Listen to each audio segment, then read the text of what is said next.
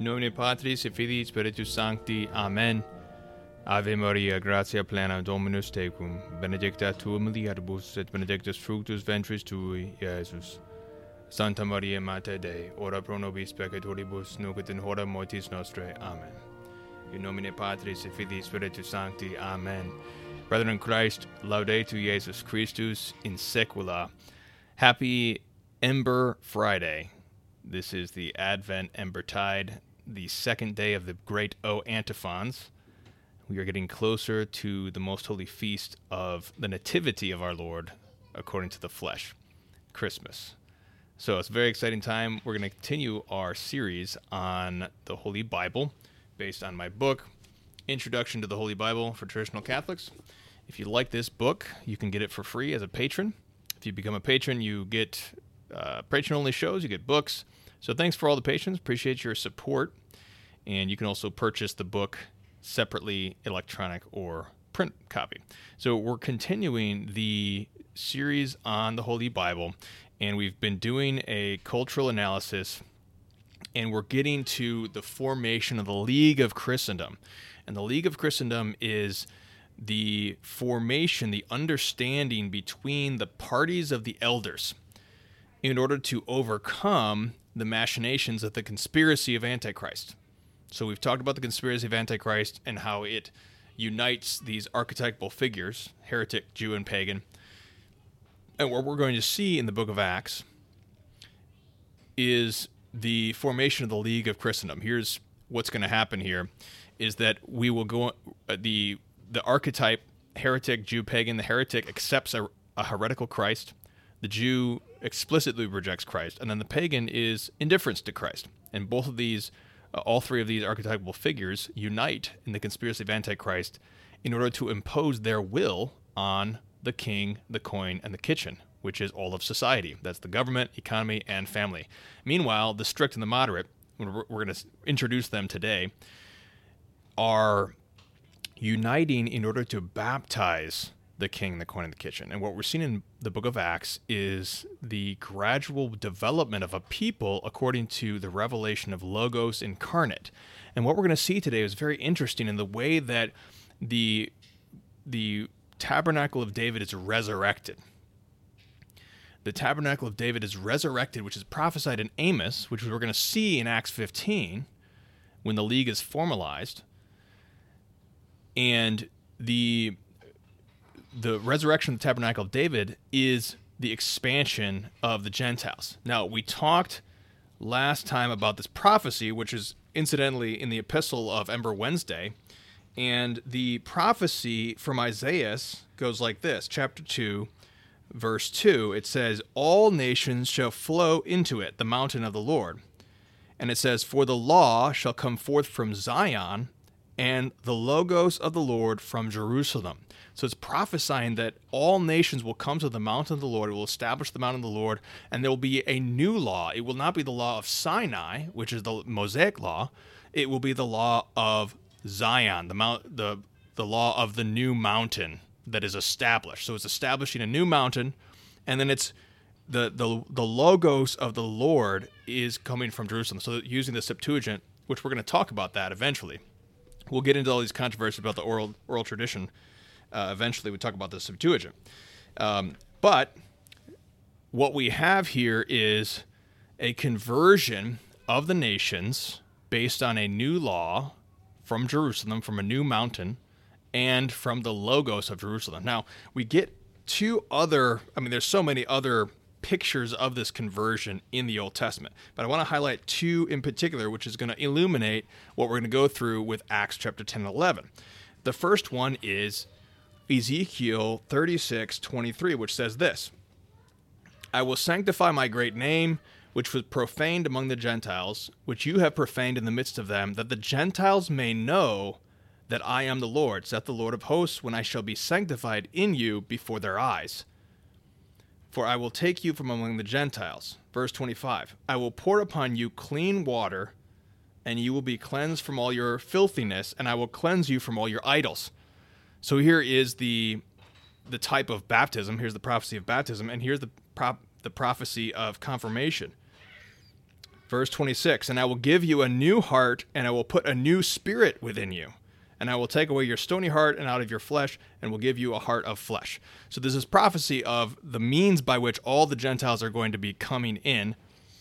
The means by which, which is this washing of clean water and this work of the Spirit. And what we're going to see today in Acts is that very thing. Now, the other key uh, one I wanted to point out was Daniel chapter 4, verse 31. Now, this is the pattern in the book of Daniel, the first four chapters, which is where a pagan, there's the temple is destroyed, they're sent to Babylon, and there is a pagan who is converted, who's the king of the the first beast. The first beast is, uh, or one of the beasts is is Babylon, the Babylonian Empire, and this is a this is a really a prophecy of the conversion of the Roman Empire, which we're going to see. We're going to get into that with Revelation. And what happens is it's an action of Logos. Logos sends a vision to Nebuchadnezzar, and then he can't interpret it, and there's multiple visions.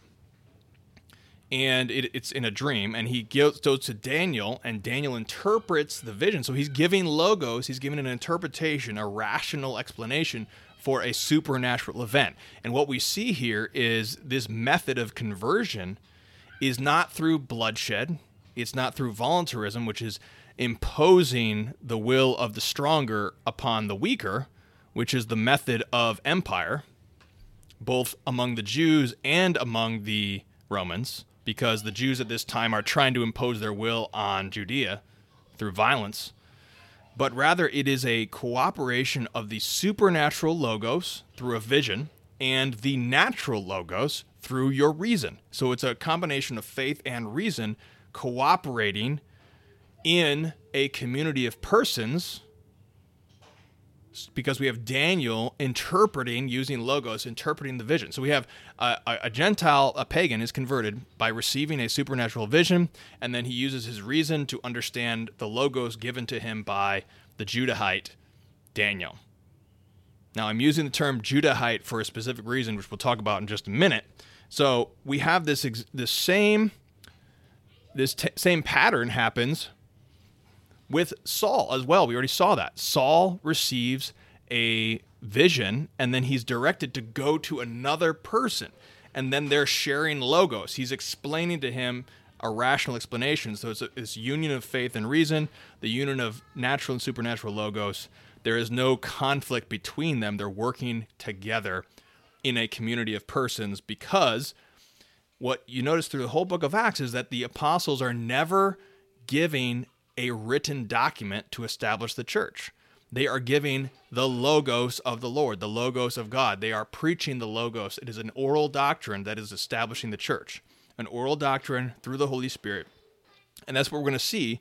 Now, what's really interesting with Nebuchadnezzar is that when he converts, chapter 4, verse 31, he says this I, Nebuchadnezzar, this, and this is when he received a vision which was going to humble him. And this is also going to prophesy the, the death of Herod in just just uh, next time we go go through Acts chapter 12 and 13. So Nebuchadnezzar is humbled and he receives a vision. He's humbled. And then he says this, verse 31 I, Nebuchadnezzar, lifted up my eyes to heaven, and my sense was restored to me. It's a, an operation of Logos. And I blessed the Most High God and I praised and glorified him that liveth forever and ever. Now, notice what he says about the kingdom. He says, For his power, God's power, is an everlasting power, and his kingdom is to all generations. So there is a revelation of the kingdom to Nebuchadnezzar in the book of Daniel, revealing the, the essence of the kingdom. And what happens with the kingdom, verse 33, Nebuchadnezzar says, I was restored to my kingdom, and greater majesty was added to me. So we're already seeing the prophecy of the manner, the nature of this kingdom that's going to happen. Is it going to convert? It's going to baptize the kingdom of conviction. The Christian culture is going to become the culture of every people that is converted. And then, but it is a spiritual kingdom which transcends the earthly realm, but it also is incarnate so it does convert and baptize the actual earthly realm. So that is the prophecy that's already happening in the book of Daniel to describe the nature of this kingdom. And, and the tribes of Israel that were the last remaining tribes of Israel did not understand this, and this is the reason for the creation of the first heresy, which we're going to see the first inkling of in just a minute. So let's go through this passage, Acts 10 11. Now, we already talked last time about Caesarea, Cornelius, he's a centurion. What are those? What are the significance of those? Because St. Peter, the rock, who's already been commissioned to be the rock to topple the cult of Augustus, Caesar Augustus, and Caesarea Philippi when he was established as the rock. Now he's going to the next center of Caesar. He's going to Caesarea. Now, verse 2 says, A devout Cornelius was a devout man who feared God with all his household. So now we have the conversion of the coin, which already which already which we've already seen with the economy. Now we're going to see the whole kitchen, the whole family is being converted with Cornelius. So what happens is Cornelius receives a vision, and the Lord says to him, Your prayers and your alms have ascended as a memorial before God. So then he sends some of his servants and a devout soldier from among them back to the apostles. And this is, again, prophesying. This is an archetype, a type of what's happening, what's going to happen with the Roman Empire, with the conversion. He's sending a soldier to go to St. Peter. Now, St. Peter also receives a vision. He says this, verse 10 he was St. Peter was he fell into a trance and saw the heaven open and something descending like a great sheet let down for four corners upon the earth. In it were all kinds of animals and reptiles and birds of the air. And there came a voice to him, "Rise, Peter, kill and eat." Now, the the the uh, the animals here are not what's called kashrut. Kashrut means kosher. It means the animals that were the uh, clean animals with which to uh, that Israel was allowed to eat according to the Mosaic law. So he's receiving a vision, and the vision is telling him to violate the Mosaic law. So St. Peter says, No, Lord, I have never eaten anything that is common or unclean. So he's saying, I will follow the Mosaic law. Now, this is exactly what the Maccabees did in the book of Maccabees. They refused to eat pork, which is counted unto them unto justice. This is exactly what he should be doing except he's receiving a vision. And the voice came down, came to him again a second time. It said, What God has cleansed, you must not call common. And this is when God is revealing to him the nature of the resurrection of the tabernacle of David. What God has cleansed, you must not call common. So, verse 17, now what's happening? Again, contrasting this with the Mohammedans, when Muhammad receives a quote unquote vision from Gabriel, who chokes him to death and forces him to recite the Quran, that is voluntarism. That's an imposition of the, the power over the weak.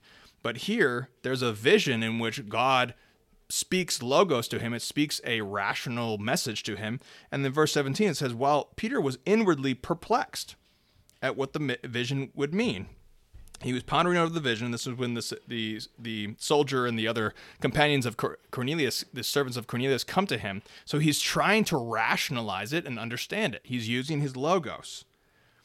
And he is then told by the Holy Spirit to follow them and go to Cornelius' house. So again, an action of logos, but an action of the Holy Spirit. We have the supernatural and the natural logos working together. So, verse 24 the following day they entered Caesarea. Cornelius was expecting them and had called together his kinsmen and close friends. We have his whole family, his extended family are together. So then Peter enters the house of Cornelius because of this vision that he's received. So he's receiving the vision. They're they're both working and cooperating with Logos through the Holy Spirit. And they have come to hear the logos. Once again, he's not asking for a written document from St. Peter. He says, I sent you to you at once. Now therefore we are all here present in the sight of God and hear all that you have been you have been commanded by the Lord. So we're, we're here to hear a message that's oral an oral tradition. So here's St. Peter's sermon. He says this Truly I perceive that God shows no partiality. So he's making a, lo- a conclusion based on logos. And he says this But in every nation, anyone who fears him and does what is right is acceptable to him.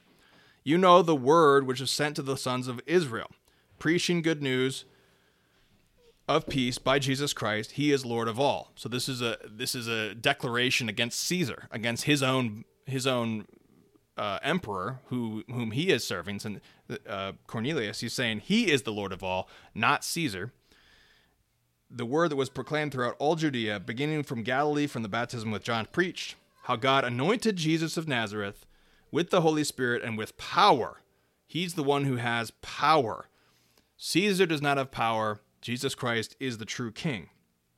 And he went about doing good and healing all who were oppressed by the devil. Once again, the liberation of Jesus Christ is the liberation from the power of the devil. Caesar is the one who rules by the power of the devil, which we'll see explicitly in the, in the book of Revelation when the dragon gives the gives his power to the beast. So but God raised him on the third day and made him manifest, and now to all the people, not to all the people, but to us who were chosen by God as witnesses, the word martyres, who ate and drank with him after he rose from the dead. And he commanded us to preach to the people, to testify that he is the one ordained by God to judge the living and the dead. And here's here's where Ezekiel comes in about the cleansing. He's already been told by God that the Gentiles are being cleansed. And he says this to all the prophets, to him all the prophets bear witness that everyone who believes in him receives forgiveness of sins through his name. Now, here's where God acts according to Logos, according to the supernatural and natural Logos. And here's where we have the first truly papal decree, which adjudicates the existing Mosaic law. Okay, so here's a papal decree which adjudicates the Mosaic law. Verse 44. While, people, while Peter was still saying this, the Holy Spirit fell on all who heard the Logos. And the believers from among the circumcised who came with Peter were amazed because the gift of the Holy Spirit had been poured out even on the Gentiles, for they heard them speaking in tongues and extolling God. And Peter declared, Can anyone forbid water for baptizing these people who have received the Holy Spirit just as we have? And he commanded them to be baptized in the name of Jesus Christ. So we have the first pope adjudicating the law of Moses for a full blooded Gentile who's not any sort of proselyte or half blooded Judahite like the Samaritans were or the Ethiopians were. We've already seen that.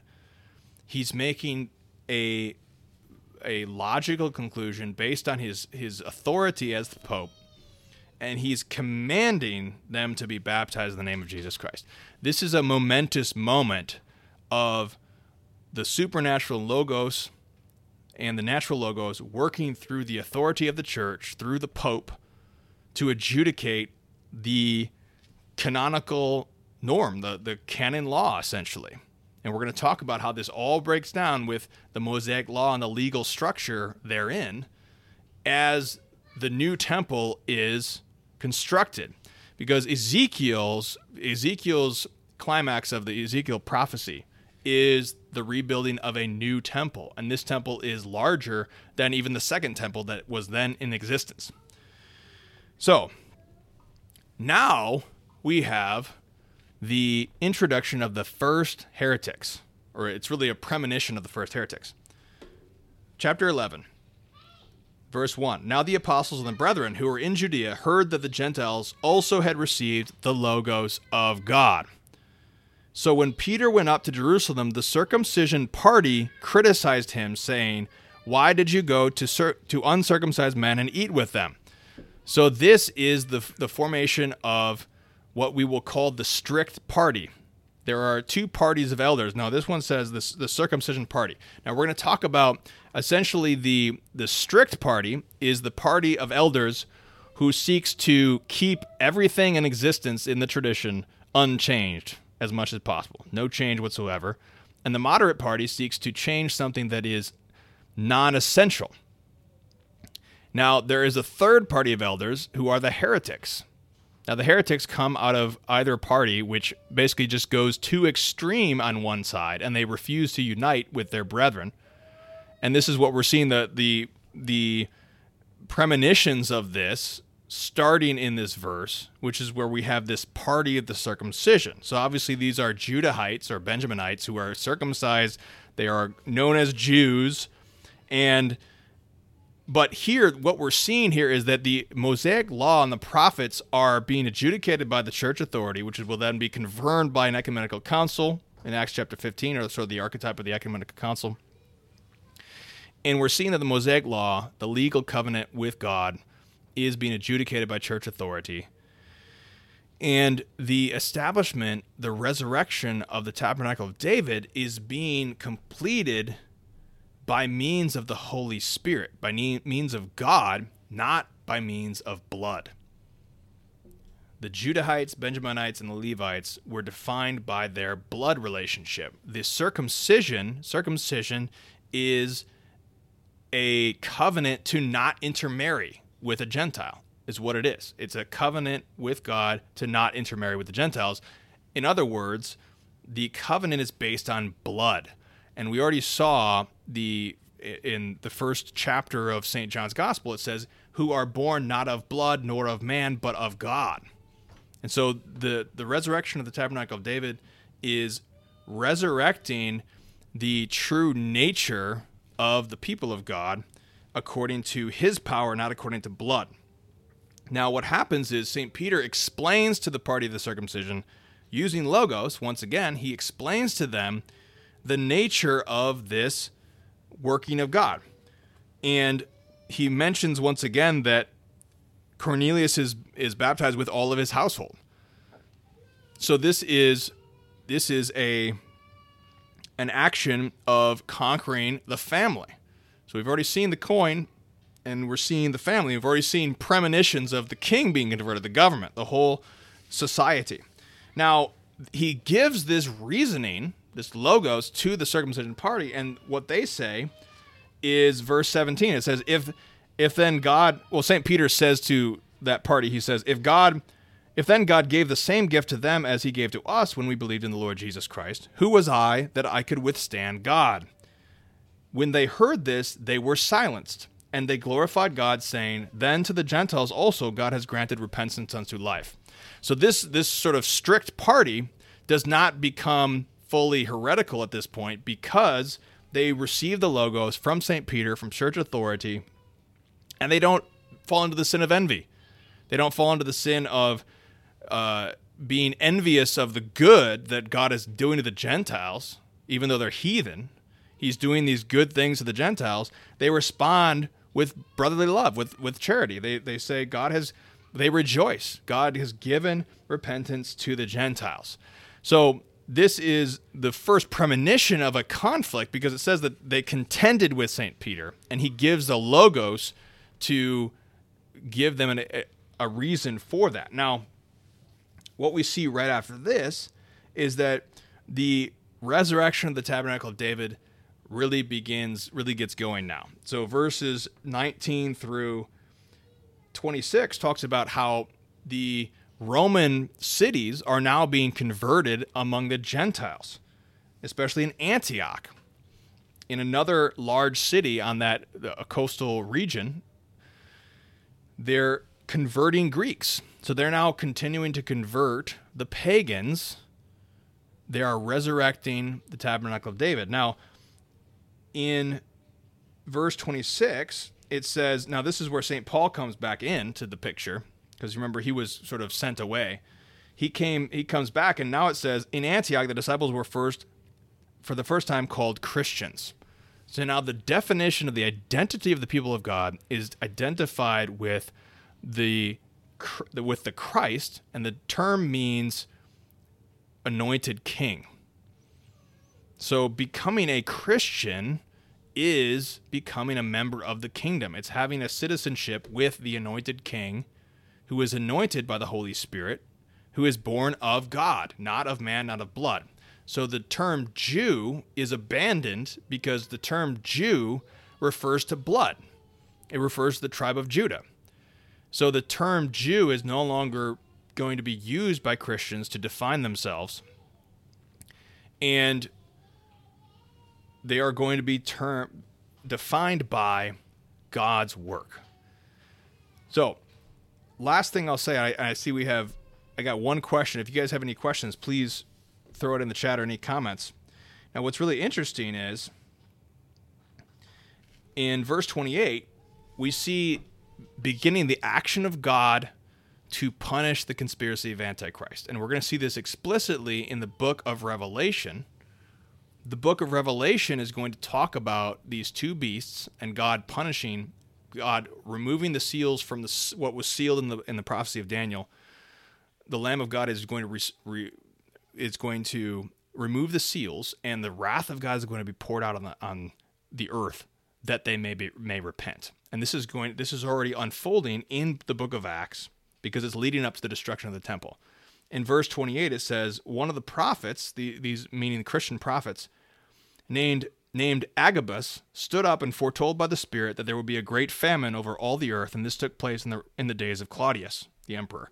And the disciples determined everyone according to his ability to send relief to the brethren who lived in Judea, and they did so, sending it to the elders by the hand of Barnabas and Saul. So once again, we have the action of the coin, which is where they're they're using their their resources to share with those in need. But we have this famine, and famine is a punishment from God. This is something that will be explicitly mentioned in the book of Revelation as a punishment. It will be a famine, and so there's this great famine in the days of Claudius, and Claudius is going to let me just review my Roman emperors. I believe it's Claudius.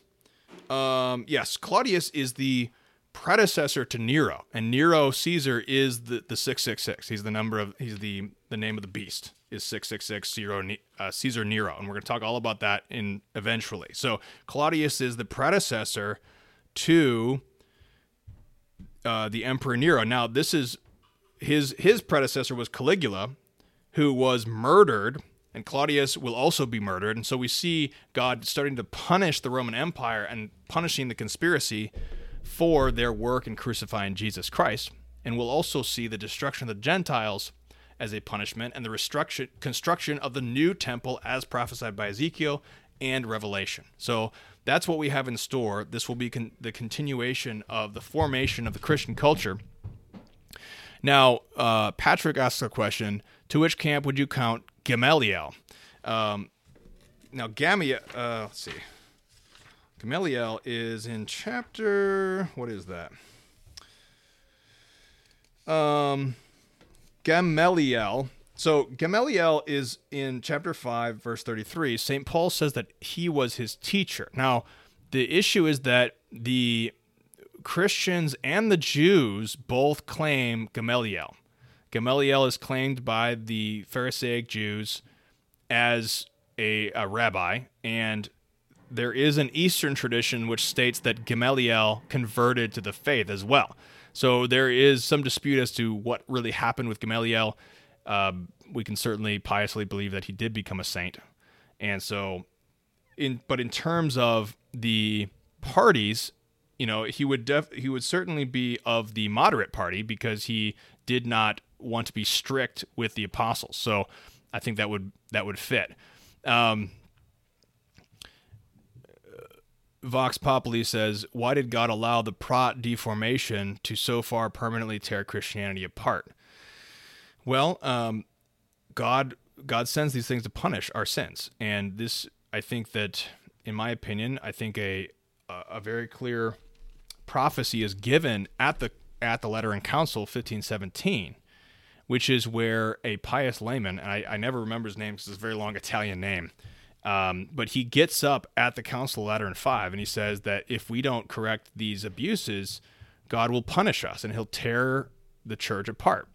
So he actually prophesies in the spring of 1517 that these abuses need to be corrected. And then what happens in the fall of 1517 is that Luther nails his theses. Now, the thing about the Protestant Luther's revolt is that by God's grace, he also punished Rome. He had Rome was sacked as a punishment, and Rome repented.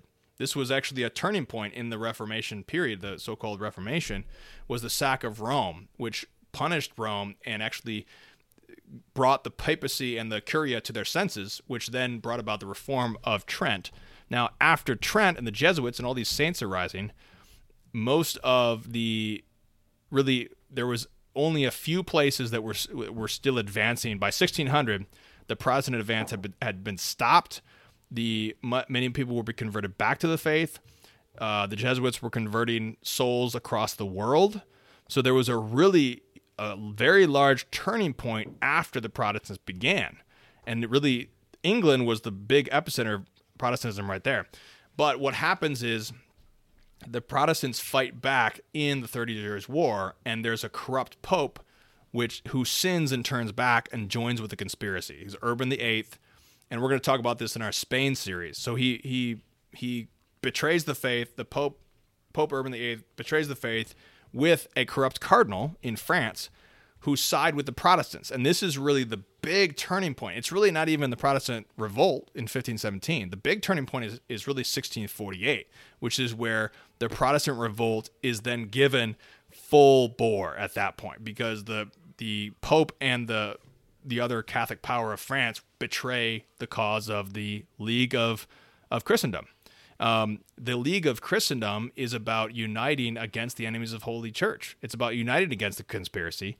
And what happens at that moment is that there's a reversal. And so that's really what truly has caused sort of the modern dominance of Protestantism now is, is really comes back to this betrayal in the 17th century. So that's something that I'll be covering in my book. Um, and but that's that's kind of I mean when we, we sin, God punishes us.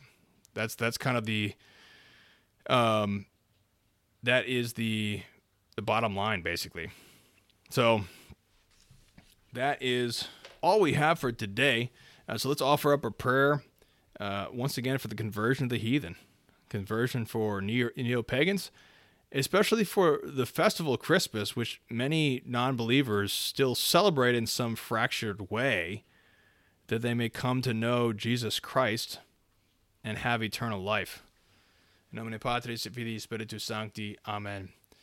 Pater noster qui es in caelis, sanctificetur nomen tuum, adveniat regnum tuum, fiat voluntas tua sicut in caelo et in terra.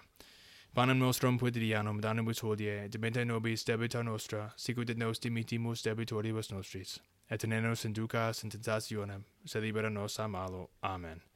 In nomine Patris et Filii et Spiritus Sancti. Amen. Amen.